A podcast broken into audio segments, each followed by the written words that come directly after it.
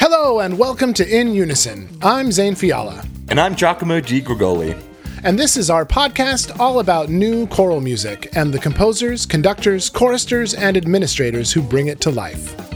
Let's start the show. Hey everyone, today's episode of In Unison is about a very cool chorus called Kaleidoscope Vocal Ensemble. We are chatting with the co founder and artistic director of the group, Ariane Abella, not only about what makes this ensemble unique, but what makes them successful in their artistic endeavors. Kaleidoscope focuses on both contemporary music and early music, so let's start off by hearing something old. From a 2019 live performance that you can hear on their SoundCloud, here is Singet dem Herrn ein neues Lied by Johann Sebastian Bach.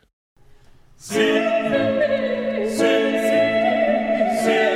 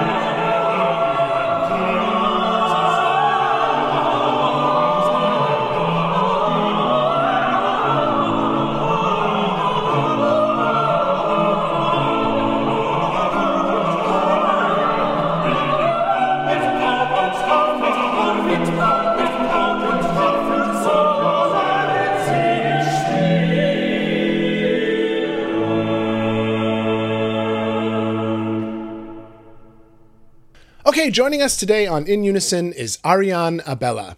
And we're going to talk all about her ensemble, the Kaleidoscope Vocal Ensemble, a group of nine professional singers from around the United States that performs both early and new vocal music with the highest artistic excellence while celebrating racial, ethnic, and gender diversity.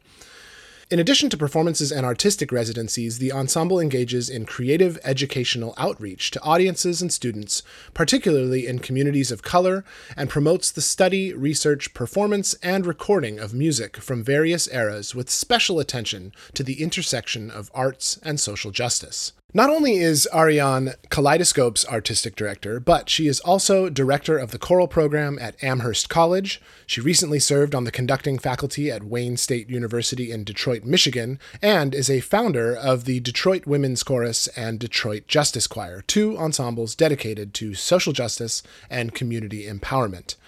Focusing her efforts on community building through song, Ariane founded the House of Clouds and has worked closely with Musicians Take a Stand to organize over a dozen benefit concerts for charities and various causes across the country.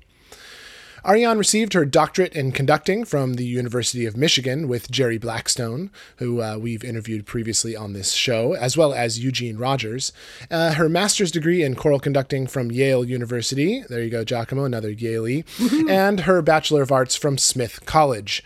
Ariane sings professionally in ensembles across the United States and Canada, and I'm excited to say, though I am biased, she's originally from the San Francisco Bay Area and Woo-hoo! sang with the San Francisco Girls Chorus for many years. Ariane, thank you so much for joining us today. We are very excited to chat with you. Thank you so much for having me. I'm super excited. Yay, go Bay Area and Bay and, and the San Francisco Girls Chorus alum. I, this it's so exciting to have you today, and it's so exciting to get to know you a little bit better and the work you're doing. We like to start off getting to know you personally a bit with an icebreaker. So here's one for you. Have you ever met an idol or someone you revere greatly? Okay, so I'm I'm I didn't quite meet him because um, things didn't work out, but I will say that we were within feet of one another. So I, am going to count this as as as um, uh, as a go for this question. Um, so Stevie Wonder is my idol. Ooh, yeah. Yeah, and um, my husband Noah knows that I'm completely obsessed with Stevie Wonder, and uh, we were in Iowa at one point, and he found out that Stevie Wonder was getting um, his, uh, I guess, a street was going to be named after Stevie Wonder in Detroit. And so he drove us back through the night with a three month old in the car, um, just get me back to surprise me. And I got these, I got to be like a few feet away from Stevie as they named the um, the new street in Detroit, and it was amazing. And I was going to meet him, and but then something happened with the timing, and this reporter who was going to hook me up didn't work out. But I got to see him, and I got to hear him really close singing, you know, and kind of speaking about his life, and that was really cool. So, oh wow, that is awesome. Favorite uh, favorite albums or favorite tracks? Anything oh, God, specifically that's, of his work that. That's not like, fair. We're hard. And then, which of your children do you love more? That's the follow well, it would have been hard. I almost named like I wanted to name both of them Stevie, but then I was like, but I can't do that, you know. So.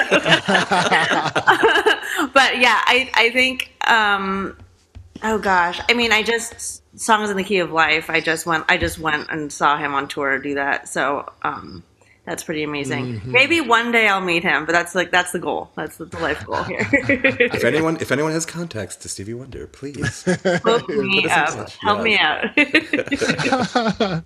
well, Ariane, I mean, we've got a multitude of ensembles we could talk about because you direct, you have directed and do direct many. But uh, today's focus, of course, is on the Kaleidoscope Vocal Ensemble. So let's start there um, with kind of the the general ethos of the organization. What's what's going on uh, underneath the surface of Kaleidoscope Vocal Ensemble?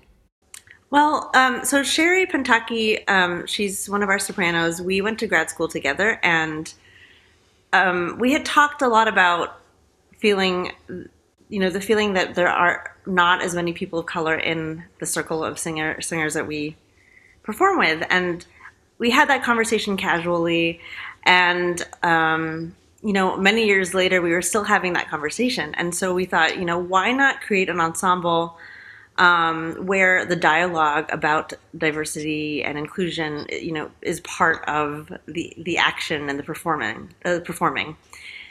And so we um, we decided to just go for it and create this ensemble, and it really is such a different kind of feeling when we're on stage together. Um, we were so lucky to have a performance two weeks ago, uh, our first performance since the pandemic. Um, so it had been two and a half years since we had been together, and, and it was, you know, the the thing that I love about the group is that there's just a lot of um, heart and openness, and um, and just, it's a different kind of family. It just feels like we are we're all really able to listen to each other. So there's something really special about this particular group of people and coming together. I think. Um, so that's kind of you know what I love about the group that there's just this really exciting energy and there's space for each person to sort of share in the group. Where are you from originally, Ariane? Um, San Francisco Bay Area. So you are you are born and raised here in, in the city. Yes, um, my parents moved to. Um, we kept moving south, probably because it was a little warmer each time. so my parents are right by Stanford, uh, a few minutes away from Stanford's campus. awesome. And then you found yourself heading across the country, uh, going to Yale, going to Smith College, ending up at University of Michigan with Jerry. Um, and then what got you to the East Coast, uh, where you are now currently residing? Um, yeah, so Amherst College. Um, I started the position here four years ago now, and it's just been great. It's great to be back, and it's weird to be back in the same place where kind of similar area where I went to college. So awesome. And so then after all of these experiences, you've been at Amherst, you've been all over the country. What does what drove you to form Kaleidoscope as it is? So I've been um, very passionate about one accessibility in a classroom and two making sure that my choral classroom is welcome to everyone. Um, and the, the, basic story is that um, I was born without my left leg and without most of my fingers. And um, I struggled with that as a kid. It was sort of difficult for me to find a home. Um, I didn't want to play sports. I didn't really want to do anything where I had to show my um, my hands, especially. And um, I joined the San Francisco Girls Chorus, and all of a sudden I felt like I was at home. I met these people who are still my very best friends today, and um, music was really transformative for me as a kid. I, I felt like I could do something and um, and belong in some way. And so when I um, teach in a classroom, I'm always thinking about how to make this space as welcoming and positive for, for my students. And with that, you know, came the thought of how do I create a space for everybody to also have the difficult dialogue, so to be open, to be vulnerable. And I always set the stage by saying, I'm going to be vulnerable. I'm going to share my story first, um, so that everybody sees that this is a place where they can just be themselves. Um, and the idea of kaleidoscope is is that is that you know we can let go of all of these things and and worries that we hold on to and we can leave them outside of the room and share in our rich diversity uh, in a space. And so i um, the, the group is not just about you know that racial diversity but it really is about our individual diversity within um, ourselves uh, as humans and the the richness that we can gain from being together and sharing about ourselves. So that's kind of where that that started, and um, you know, my story is so much a part of um, why I'm passionate about reaching out and and helping young people because it just was so formative for me and like really uh, saved my life basically. So. and the name Kaleidoscope. I mean, I could make some assumptions, but how did you come up with that name, and did it take a long time? Oh, so this is actually it's a very um, special name because a friend of mine, also a, um, a Yaley, um, uh, uh, um, he's he's a Yale alum. Um, he was in his 80s and he just passed away a year ago. Um, and I was having dinner. I met him through the Yale Alumni Chorus. Uh, his name's Linus Travers. Oh, Linus. You know Linus? Yes, uh, Linus was uh, uh, one of the earliest and founding uh, founding member, or earliest members of the Yes. Dukes Men of Yale. Yes, he was. Now the Dukes of Yale, which was uh, my a cappella group. I know Linus Okay, and, yep. and his kids, and I went to school with Julia. Yeah, You did, with Julia. yeah, okay. love Julia.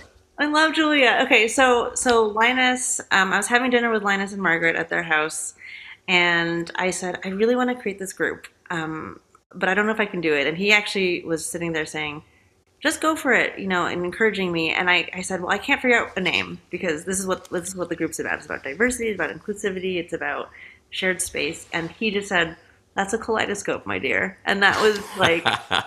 That was it. That was the name. Very Linus. Very It was Linus. very Linus, and it was so perfect and so moving that we got started. And um, and of course, you know, it's just like very painful that he he had, he's passed. But um, I think of him a lot when when we perform together because you know he's such an instrumental part of that. Um, so that's so cool that you know him. yeah, I mean, he was an incredibly influential person for so many folks. I mean, I think he's just. I, I forget what it was at the Yale Medal of Honor or some Yeah, some some uh, some some huge prestigious uh, Yale award. Yeah, Um, he's pretty amazing. yeah. I mean, he just was a wonderful human being, and his his passing has certainly left a, a hole for many of us. But Yeah, um, yeah. but it's wonderful to see what impact he's made. Even the name Kaleidoscope. How do you like that? Yeah, so, so he is responsible for the name of the group. Yeah, it's pretty cool. That's great. So you, you've talked a little bit about um, the ethos of, of the organization, sort of having this uh, social justice mission, and I think f- the very fabric of the group um, is comprised of folks who who further that mission. Maybe you can tell us a little bit uh, also about your educational mission, sort of this other angle that you have of um, utilizing the ensemble to to teach as well. Tell us a bit about that. Sure. Um, well, first of all, I think everybody in the group is super passionate about um, creating relationships with younger musicians, um, inspiring people to to sing if they think they can't, to be in the space, to sort of setting the stage um, for people of all kinds to feel comfortable in this musical realm. The thing that we love most is that on most of our gigs, we really make an effort to um, do some kind of panel or outreach or discussion with students um, or community community members, but um, to really connect with them and have difficult conversations. To really say, um, here's what we're looking at. Here's what diversity means in uh, the classical music world, um, and and to ask the difficult questions and to sort of put ourselves out there in vul- vulner- vulnerable ways um, to set the stage for them. And I think um, that makes us unique as an ensemble. Sort of uh, the effort that we make to to sort of put ourselves out there in that way. Um, and we um, we do things in two ways. One, we perform music that everyone might hear other professional groups sing, like Bach or Monteverdi. But here we are as a fully diverse, racially diverse group of people singing it. So for us, having young people see that on stage is hopefully inspiring that everybody can sing this music.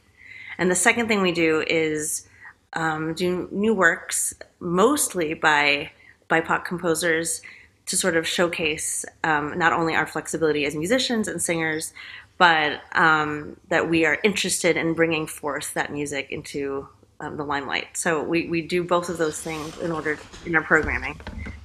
Um, and we also, yeah, just I think really having panels and having discussions has been such a huge, impactful part of our program, not just for the people we're working with, but for us. I think that each time we do it, we learn about how we can be better performers and uh, educators. I want to tap into this a little bit more, and this may be a slightly sensitive question, but you sort of talked about opening yourselves up and being vulnerable. And one of the things I think that you have clearly done in this educational capacity is representation, right? Representation matters. We all know that if you can see it, you can be it. Um, a, f- a few months ago, we chatted with my dear friend uh, Michelle Kennedy, who is also a member of the ensemble, who's fabulous and who tipped us off to you, which is which is great. And we spoke a little bit about some of the other things that are kind of underlying the, the uh, underlying the sort of um, biases in the sort of old music world. And I wonder if you can tell a little bit more about that. Maybe you can tell a little bit more about the, the, that feeling of like, why does it feel like, you know, you couldn't be a, a person of color and a part of this early music? Um, aside from representation, are there other things going on that sort of uh, that keep folks from participating? That's really interesting. I mean, I think that um, you know the choral music that we love that is from these these traditionally white European backgrounds. Um, it doesn't always feel accessible to people. I think one because um, I think so often the people who are able to make that kind of music come from a place of privilege, and that has always been um, just kind of systematic for us. And and so I feel rather lucky that as a kid in the San Francisco Girls Chorus, I was exposed to music at that age. But I think a lot of our educational systems would not really invite young people to have access to this kind of music unless they come from some sort of privileged place. And so I think it, it you know, we hope to break down that barrier by showing representation, by saying everybody can sing this. And I think the more that kids see us on stage, to see a Filipino woman conducting, that's a huge deal. Um, I had a young girl actually come up to me once and say, I've never seen a Filipino woman conduct. She was Filipino, she's about nine. And she's like, I've never seen someone like you conduct um, this kind of music. And she was totally blown away. And I was so thrilled that she came up to me and said that, um, to say that, because I, it made me really think about how, um, how much more I could do as a musician and as someone, um, as an advocate for, for people um, in the world. And you know, um, something I will say straight off the bat is that it's so important for us as this diverse group to really um, include everybody in this conversation. Um, and it sometimes, you know, we're still learning about that. So it's it's a process for us. It's it, we're not experts. We're not saying that we're experts in this field. We're we're learning as well, and so it really is a two way street.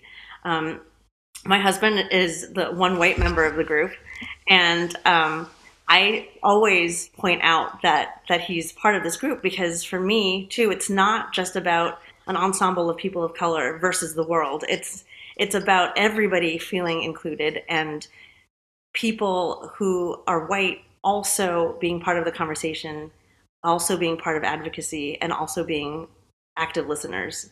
Um, that it's not the job of people of color to say, here's what you need to do. It's actually everybody involved in the conversation um, equally and and actively.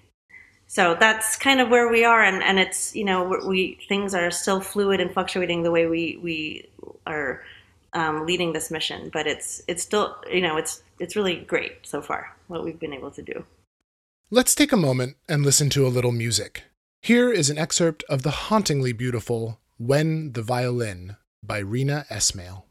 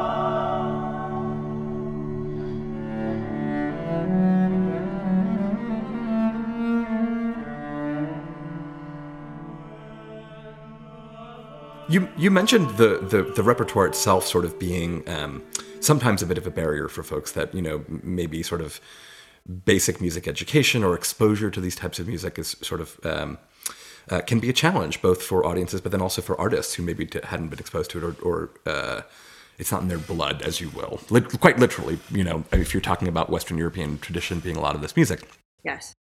So let's talk um, a little bit about your artistic operations, right? I mean, here you are as the artistic director of this group. and You've got to choose rep for any seasons that are coming up.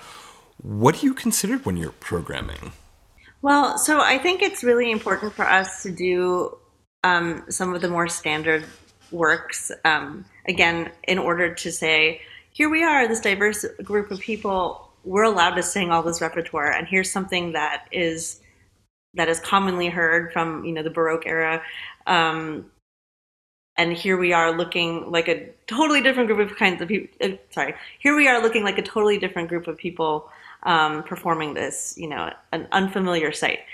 And so, um, you know, we might do some Monteverdi, we might do some Schütz, we might do some Bach, um, and and showcase in that sense. And then I always try to juxtapose it with um, some really interesting works by composer friends. You know, I'm as a composer myself. I just I really believe in new music, and um, there's so many people who write really interesting works that are just not um, uh, performed in conjunction with with these early pieces. I, I want to show that all music can be linked. That there's not there's a flow to to um, this early repertoire and this new repertoire, and and I try to find sort of sort of a link between them. Is there ever any tension in programming there for you? I mean, I, I, I'm sort of like I'm trying to think of the modern day analog of like you know, sometimes you'll trip across a problematic composer or, you know, a history of, a, of something that you're just like, oh, really, you know, that's really not a voice we want to uplift. The hard part for you, of course, is that these are, you know, pillars of Western music that you're talking about here in the history of Western music. Have you ever had a moment where you're like, this, wow, this is a really interesting juxtaposition or conflict? I mean, it almost sort of begs the question of like, what would Bach think if he were listening to Kaleidoscope today? And what conversation might you have with them? Wow, that's a really good question. I'm not sure I have an answer for that um, because it's also it's hard for me. You know, I love this early music. I um, I really fell in love with it when I went to Yale at, at the Institute of Sacred Music. It's just um, that was really my my personal first exposure to Bach and and um, music like that. But I I try really hard not to program anything that is culturally insensitive. It, it, you know, I I really try to look at who the composer was and what was going through their minds when they were writing.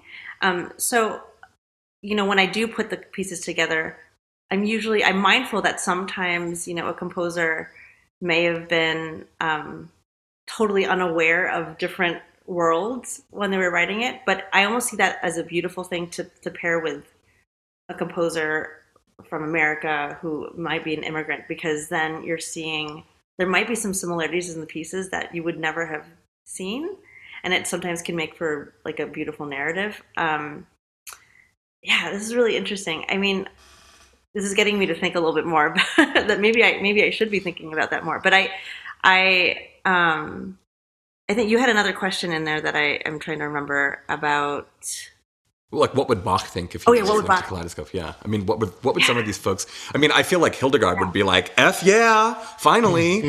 you know, I mean, there's some folks who you know I think you would pull up, and, and I think that their reactions would be quite positive. I mean, I'm just curious. That, Yeah. You know, No, that's a really good question about, you know, what would Bach think? I mean, if he heard Kaleidoscope, I hope he'd think, damn, they're good. Because, like, we have some really good singers in this group and, and, and doing really, really thoughtful, um, uh, thoughtful work, you know? Um, I I mean, I think that Bach would probably say the same thing about hearing um, a giant 45 person modern orchestra, sing, you know, performing, performing just as much as he would say, "Whoa, what's this new ensemble doing this?" But but I, I do think I, I like to think that these composers would say would be appreciative that their work is continuing to live through different ways and means. So I'd like to think that that would be a positive thing. Um, but you, we will never really know, will we? it is interesting. Um, yeah, yeah. So you mentioned uh, when you're programming that you find these links and these connections and these ways to draw through lines between this repertoire from the standard repertory that's potentially centuries old, um, juxtaposed against modern music that's being written right now by living composers. Can you give us an example from a recent program of how you did that and the the different ways that um, those through lines connect both old music and new music? Sure. So we just did a program um, with a lot of Monteverdi, um, and th- we also programmed um, a piece by Jonathan Woody, who is one of our members, and uh, the piece is called Nigra Sum.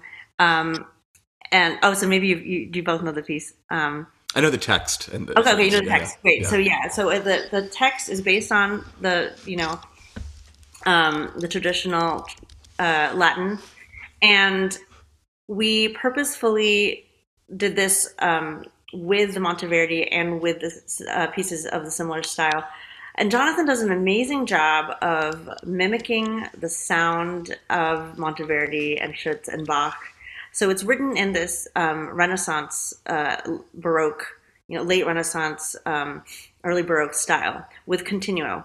But the text is a compilation of microaggressions that um, different people of color uh, hear as performers. Um, I mean, there's some really painful and almost, you know, some people don't really know how to react when they read the text or hear the text spoken in the concert because it's, kind of shocking, actually.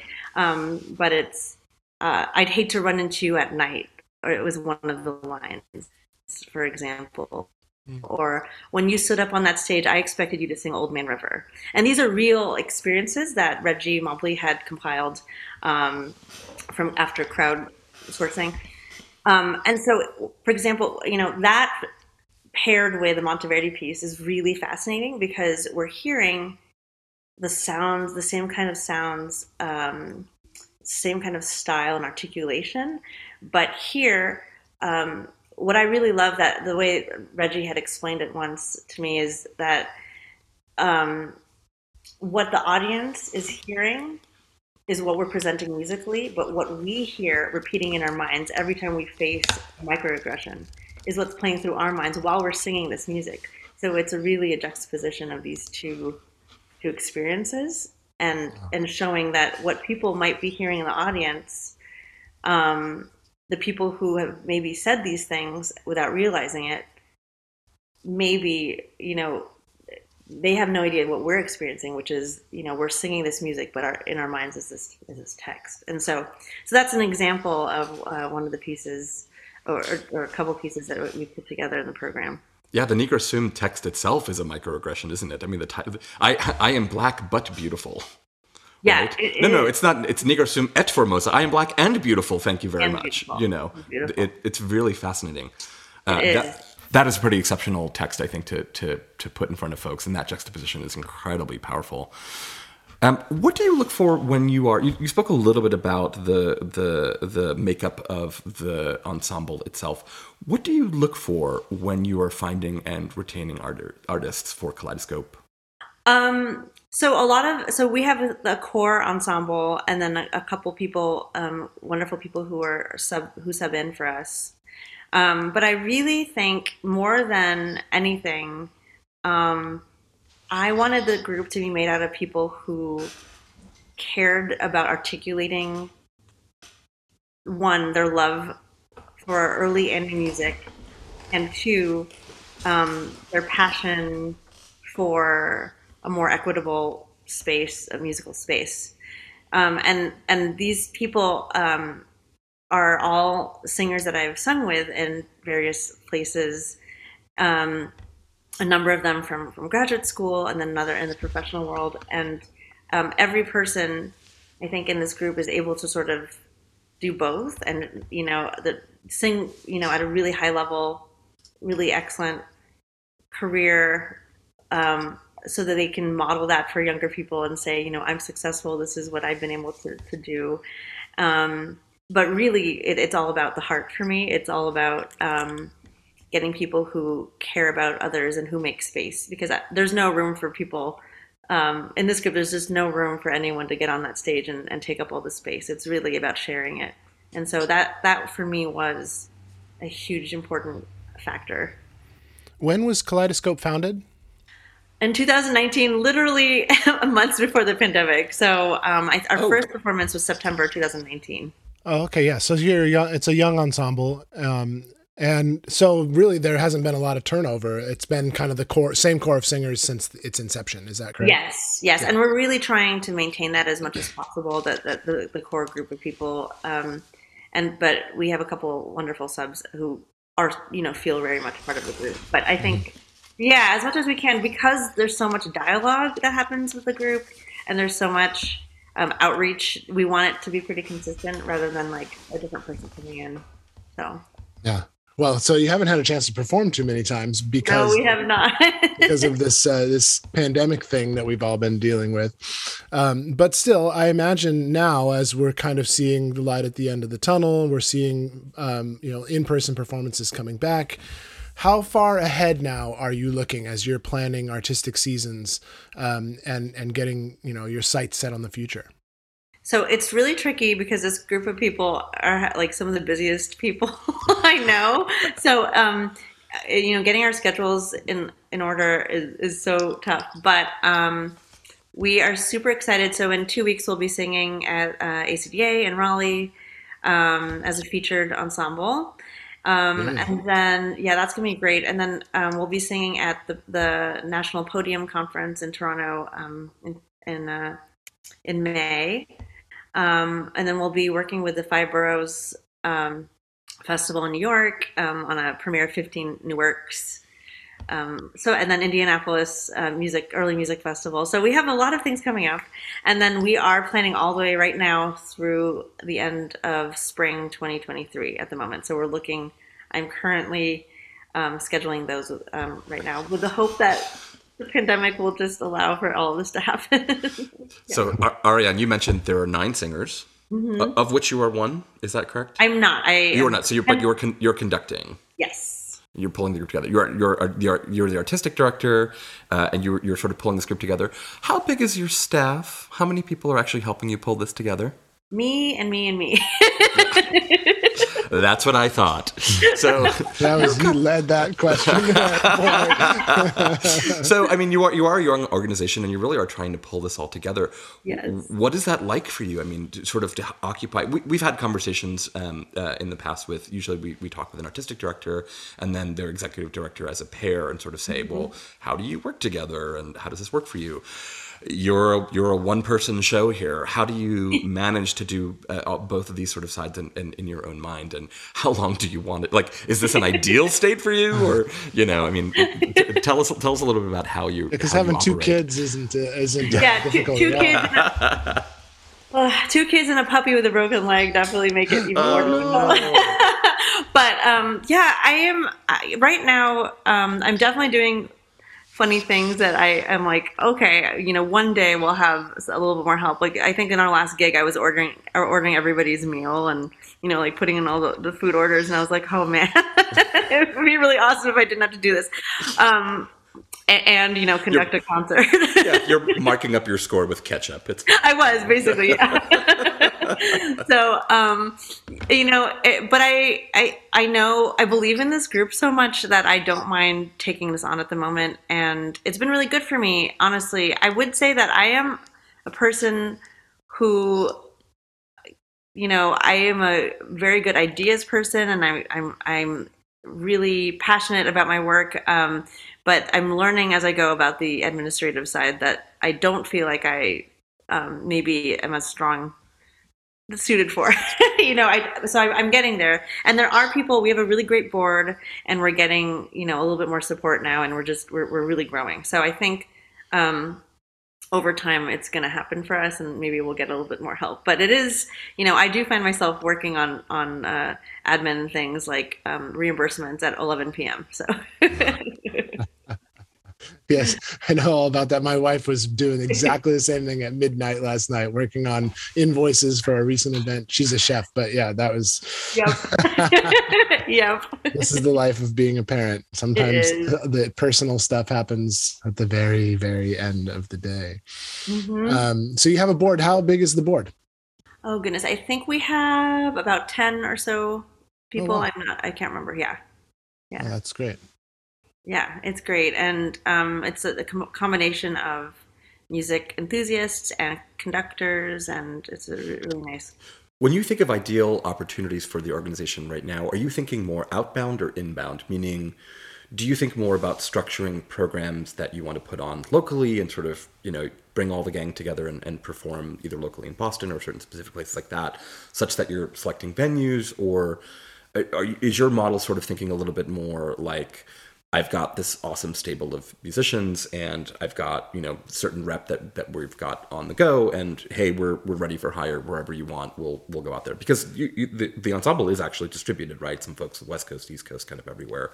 So how do you think about that? What is your preference in terms of your operating style right now? Do you have one? Um, you know, I think right now I, I'm actually just getting so many amazing inquiries, honestly, about the group that I haven't thought, um, so many inquiries and so few weeks in the year that people are actually free simultaneously. So um, I think I really see this. I mean, since we're so based in outreach, I really see us going places um, to different locations and really doing a performance and some sort of outreach community um, engagement. So I think um, that's kind of where we are right now. I mean, I'm really going where where people are interested in having us.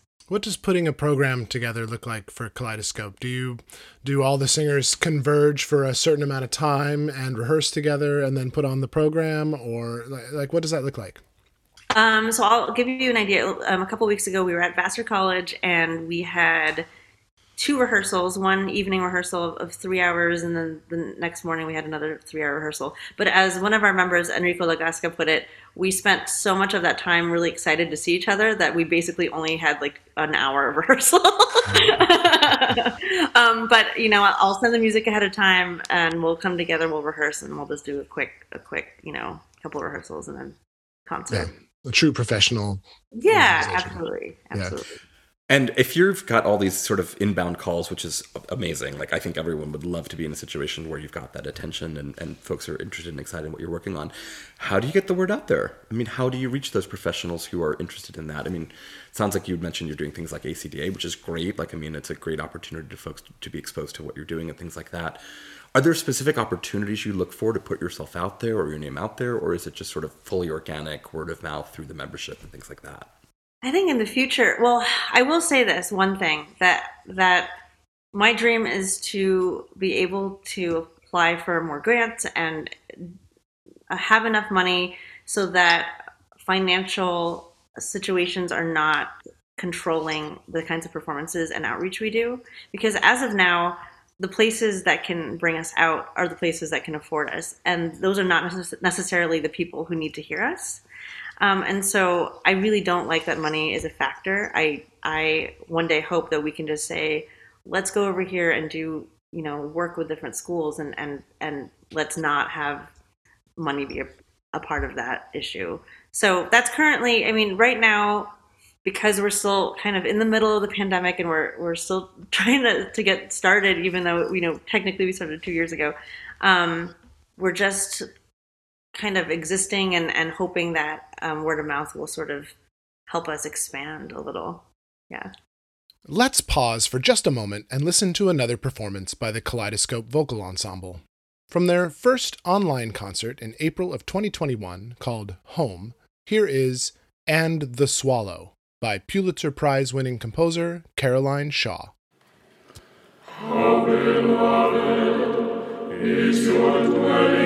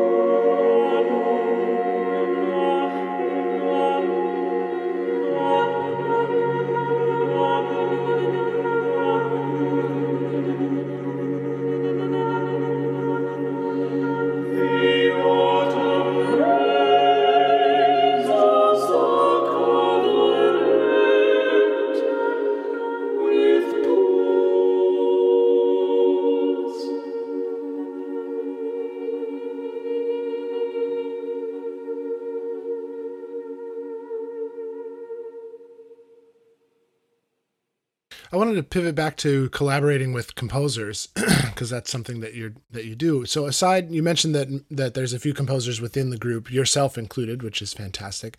Um, are there some other living composers that you've collaborated with uh, that you can can you tell us about? Sure. Um, we just did um, a wonderful commission with the Yale Glee Club on um, a piece by Joel Thompson um, called um, "Prayer for Deliverance," and it is um, an it's truly an amazing work. Um, Kaleidoscope are we're featured as the soloist, and then the Glee Club is there as the chorus, and it's about a 15 minute work, um, and it's stunning.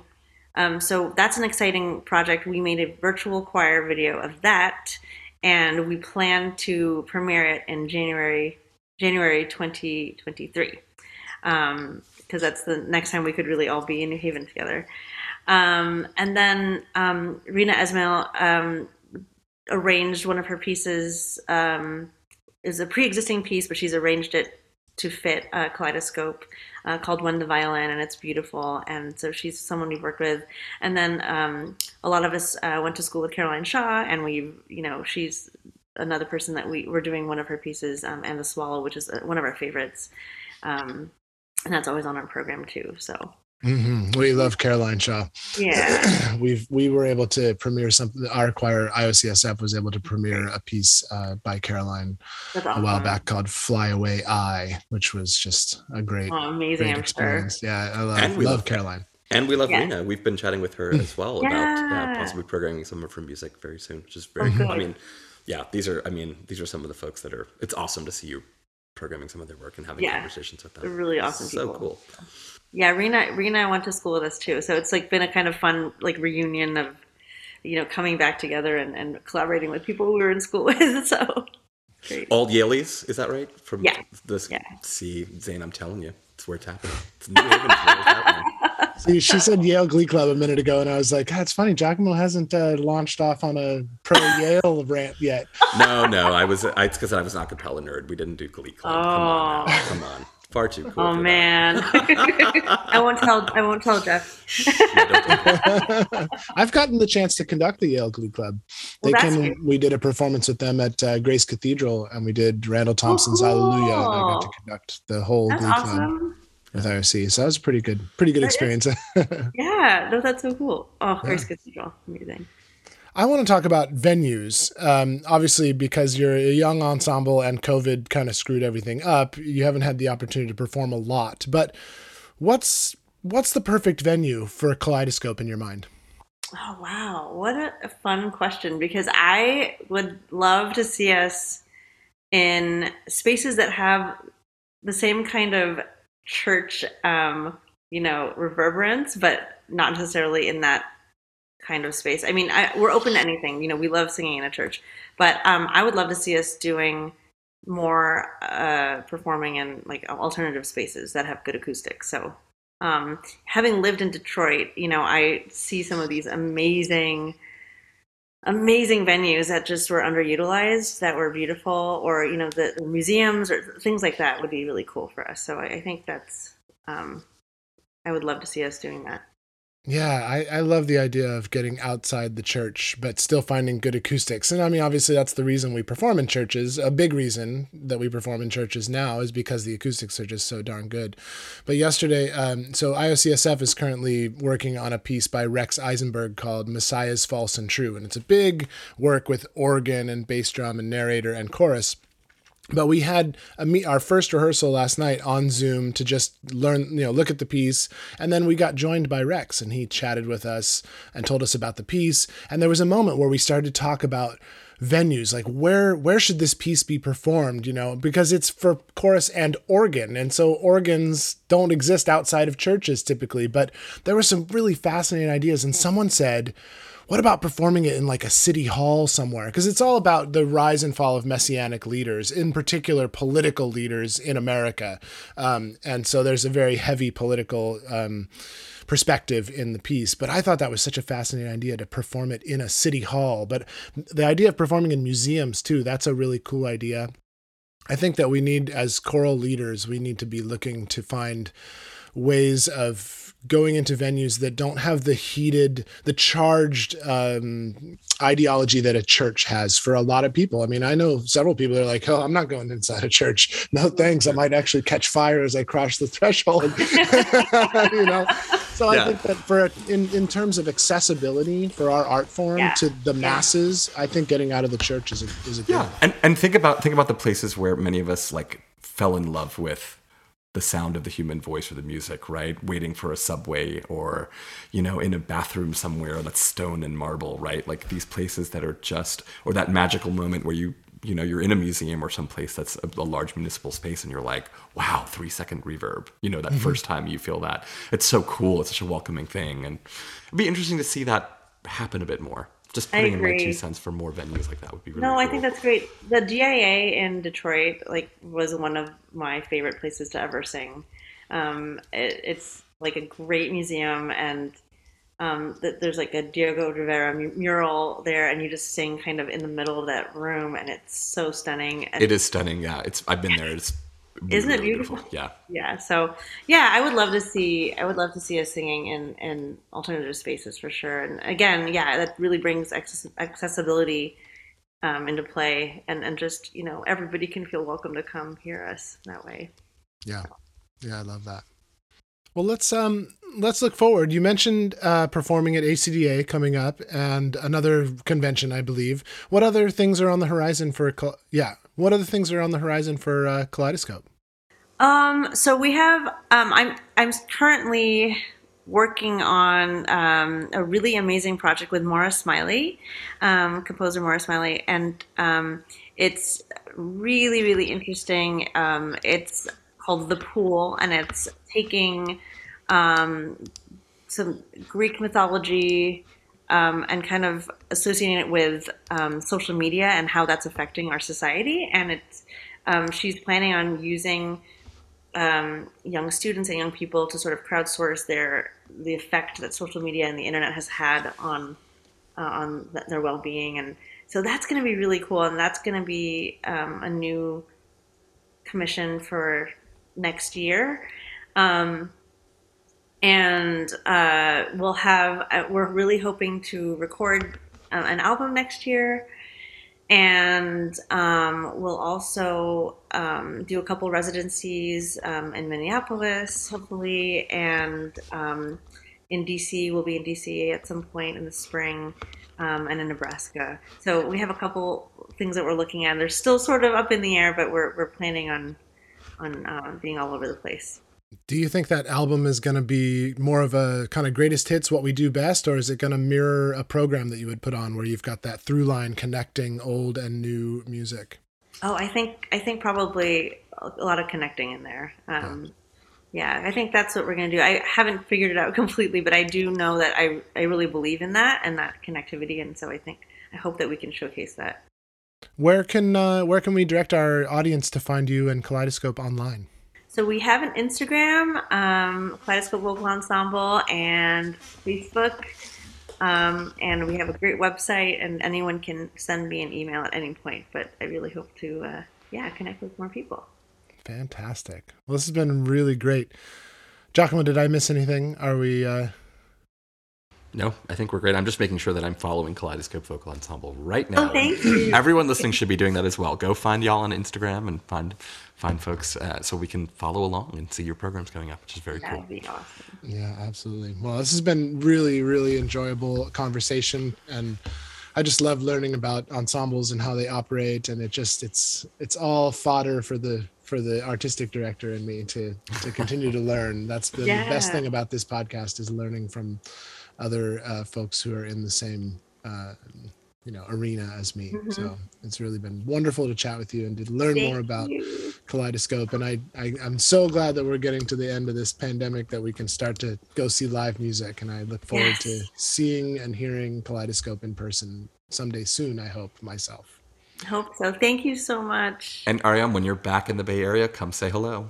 Yes, I was gonna say I'm actually gonna be there um, in March, and I'd love to like, connect with you guys. Um, I'm singing at a wedding in Grace Cathedral, actually. Oh wow. Oh, nice.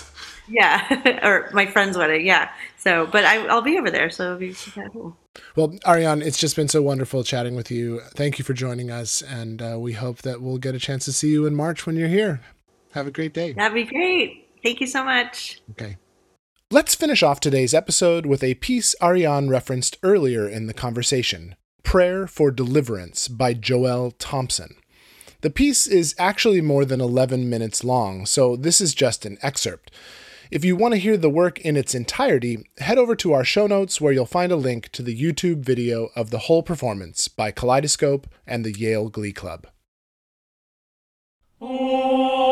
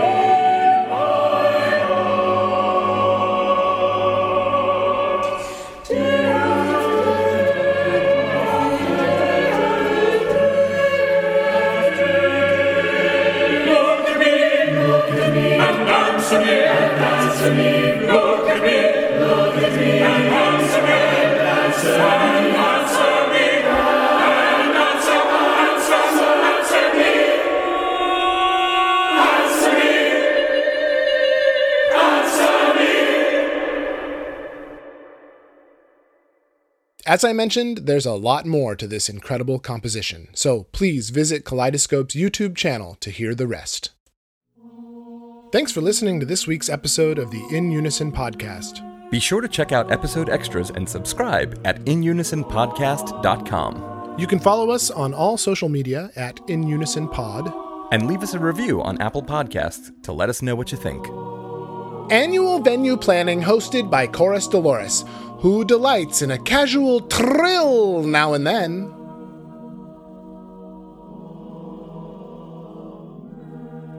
In Unison is produced and recorded by Mission Orange Studios. Our transcripts have been diligently edited by IOCSF member and friend of the pod, Fausto Daus. And our theme music is Mr. Puffy, written by Avi Bortnick, arranged by Paul Kim, and performed by the Danish vocal jazz ensemble Dynamic on their debut album, This Is Dynamic. Special thanks to Paul Kim for permission. Please be sure to check them out at www.dynamicjazz.dk.